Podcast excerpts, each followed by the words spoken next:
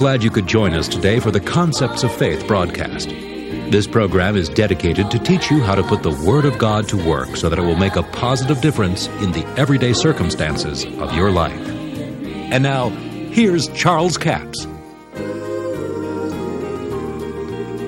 So let's look at some of the principles of the law of faith that causes it to be established and causes it to bring forth the results. If the results is forthcoming, then we have to operate in the principles of the law of faith. Now follow me over here to the fourth chapter of Romans, verse 13. For the promise that he should be heir of the world was not to Abraham or his seed through the law, but through the righteousness of faith.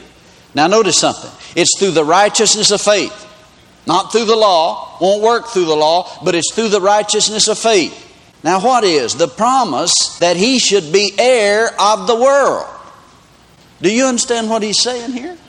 That Abraham and his seed would be heir of the world. It wouldn't come because of what you did, the good works you did, but it'll come through the righteousness which is of faith. In other words, you can't boast about it because it's righteousness which is of faith, and you didn't do anything but receive the righteousness. Now, we're talking about being fully persuaded and the law of faith and how that we operate in it. Now, let's go over to the 10th chapter of Romans. You notice that Paul has made the statement that the righteousness which is of faith is the way that Abraham and his seed would be heir of the world. Now, I don't know whether you've got your mind wrapped around that yet or not. Heir of the world. Not heir of the state, heir of the world. Now, it's going to happen, folks. If you don't believe it, just hide and watch. The wealth of the sinner is laid up for the just. Somebody said, Yeah, but before the meek inherit the earth, taxes will be so high they won't want it. I doubt that. If we control it, we can set the taxes the way we want them. now, I'm not talking about us just getting better and better and better, and just going into utopia. But follow what we're saying here. Go over to the 10th chapter of Romans. And let's just start in verse 1. I think there's something here we need to get a hold of. Paul is speaking. He says, Brethren, my heart's desire and prayer to God for Israel is that they might be saved. For I bear them record that they have a zeal of God but not according to knowledge. For they, being ignorant of God's righteousness, going about to establish their own righteousness, and have not submitted themselves unto the righteousness of God. Now, what's he saying? He said they're going about to establish their own righteousness and have not submitted themselves unto the righteousness of God. Do you know anybody like that? They just think if they can do all the good works, if they can do all these good things and give all this to the church, then they'll make it to heaven. That's trying to earn your way in. You can't boast about this, it's by faith. So he said, They have not submitted themselves unto the righteousness which is of God. For Christ is an end of the law for righteousness to everyone that believeth. He put an end to that because of the righteousness which is of faith. For Moses describeth the righteousness which is of the law, that the man that doeth those things shall live by them. But the righteousness which is of faith speaketh on this wise Say not in thy heart, Who shall ascend into heaven? That is to bring Christ down from above. Now, notice what Paul's saying here. When he starts to tell you what the righteousness which is of faith says, first of all, he tells you what it wouldn't say. He said, The righteousness which is of faith would not say, who will bring Christ down from above, ascend into heaven, and bring Christ back? Or who shall descend into the deep to reverse the process of death, in other words, and bring Jesus back and have him in his physical flesh, blood, and bone body ministering on the earth? He said the righteousness which is of faith wouldn't say that. Now you might be thinking, well, who in the world would say that anyway? Have you ever said, Lord, come down and touch me? Lord, if you'll just come touch me, I know I'll get healed. Or if you'd come, you'd do something about my finances. Well, if you've been saying that, that's exactly what you're saying. But now notice what Paul said the righteousness which is of faith wouldn't say that. What saith it? Verse 8. What saith the righteousness which is of faith? In other words, the word is nigh thee, even in thy mouth and in thy heart. That is the word of faith which we preach. You missed a good place to shout. Now listen to what he's saying. He said, The righteousness which is of faith would not say, Jesus will have to come do this. Oh, if Jesus was just here. You'd probably be just like Peter and those other guys in that boat if Jesus did appear. You know, they're out there in the boat and they're praying. I'm sure they're praying, oh, if Jesus was just here. And a little bit they saw him walking on the water and like to scared the living daylights out of them. They thought it was a spirit. Well, certainly if Jesus was here and touched us, things would be different, wouldn't they? But now listen to what Paul is saying. The righteousness which is of faith wouldn't say that, but the righteousness which is of faith, he said, this is the way that we would become, Abraham and his seed would become heirs of the world. This is the way you possess that promise. It's through the righteousness which is of faith. How does it do it? The righteousness which is of faith finds out what God said. And then the righteousness which is of faith says, Now the word is as close to me as getting it in my mouth and speaking it in my heart.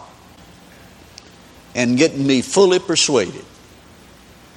That's how the righteousness, which is a faith principle, causes you to become fully persuaded. You simply find out what God said about your situation. If it's financial trouble you have, go to the Word of God and see what God says about finances. He says specific things about your finances. Somebody said, I didn't find my name in there anywhere. You didn't look long enough. Are you a giver?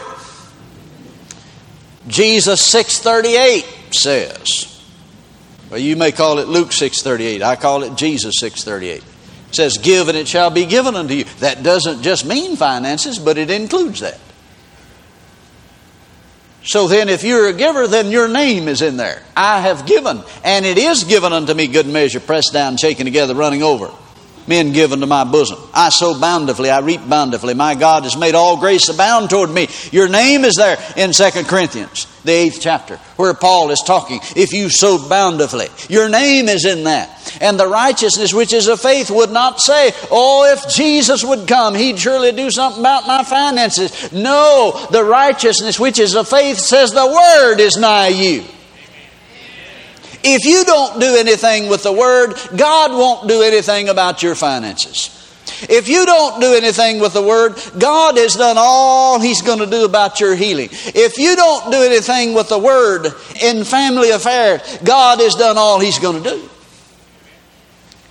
Now listen to what Psalms 107, verse 20. I believe it's 107, verse 20. Let me look, make sure that's it. Yeah, that's it. Let's back up to verse 19. Well, let's back up a little further than that. Verse 18. Their soul abhorreth all manner of meat, and they draw nigh unto the gates of death. They cry unto the Lord in their trouble, and He saved them out of their distresses. He sent His word and healed them and delivered them from their destruction. How did He deliver them from their destruction and from their death? He sent His word and healed them. Notice it says He sent His word and healed them. He did not say He sent His word to heal them. Now, did you catch the difference? If He said He sent His word to heal you, then there's a possibility that it didn't work. But if He sent His word and He says it healed you, don't tell God because He believes it did. Now, certainly, see, you have to activate that word. Nobody's going to get saved just because it says Christ died for the sinner. I mean, he did, didn't he? It's not God's will that any should perish. But let me ask you something. Are there any that are perishing? Certainly they are. You know why? Because they didn't receive the word and they didn't act on the word. So, what we need to realize is that God sent His Word. Now, pull this back over here into this setting that we're talking about here in Romans, the 10th chapter, and listen to what Paul is saying. The righteousness which is of faith says, The word is nigh unto me. What word? Whatever word you have need of. What is it you have in your life? What is the obstacle in your way? What is the mountain that you need removed from your life? Go to the Word and find out what God said about that. Then use the principle, which is of faith, and say, The Word is as close to me as getting this Word in my mouth and getting it in my heart. Now, notice what happens. You take the Word, God's promise, He's talking about the Word of promise here. He calls it the Word of faith. The reason He calls it the Word of faith is because God's Word is filled with faith. Have you noticed that God's Word is filled with faith? If there wasn't faith in it, you couldn't get faith by speaking God's word or hearing God's word. But faith cometh by hearing. The reason faith cometh by hearing, because there's faith in there. And when you hear it, faith will get in you. But more than likely, if you're not speaking the word of God, it won't get in you as quickly. So, what Paul is saying here, the word is nigh you, it is even in thy mouth. It's in your mouth. If it's not in your mouth, then faith is not coming to you the way it should. So you speak the word that God said concerning you the same way Abraham did, and you'll get the results that Abraham got. Thank you so much for joining us for the Concepts of Faith broadcast today. Now, before I leave the broadcast, I want to remind you all this week we have CD offer number 7607, six CDs for $43 plus $7 postage and handling. It's a series entitled Keys to Understanding the Bible. You know, there's certain keys. If you understand these keys, it opens the rest of the Bible to you. For instance, in Genesis chapter 1, where it says, God said, Let us make man in our image and our likeness, and let them have dominion. Subdue the earth, he said. Subdue it and have dominion over the fish of the sea, the the air, over the cattle, over all the earth, over every creeping thing. you know, it's just good news today to know that you have dominion over creeps, the way things are going. But now, several of the keys are found in the first three chapters of Genesis. God gave Adam authority to subdue the earth and have dominion over it. Mankind was given a lease on this planet for 6,000 years. It's revealed in the six days of the Genesis account, for after six days it was all finished, and the six days represent 6,000 years of determined time in which, when it ends, God's going to take back control of this planet. If you understand these things, it'll help you understand what God is dealing with. You know, some people say, well, you know, God has everything under control. Well, now, wait a minute. If God has everything on this earth under control, well, He's really got it in a mess. But we know that God is not controlling everything that happens on this earth. And if you believe that, you're really confused because it's not God's will that any should perish. But are there any perishing? Yes, they're perishing by the multitudes. That's offer number 7607. It's a series of six CDs for $43 plus $7 postage and handling, total of $50. We have a toll free order line, 1 877 396 9400. Until tomorrow, this Charles Capps reminding you the enemy is defeated, God is exalted, and yes, Jesus is coming soon. To order the product offered today, call 1 877 396 9400 or write Charles Capps, P.O. Box 69, England, Arkansas 72046. A complete list of CDs, books, and DVDs are available online at charlescapps.com. Through the website, you can listen to this radio program again and subscribe to our podcast. This broadcast is sponsored by Charles Capps Ministries and our listeners in this area.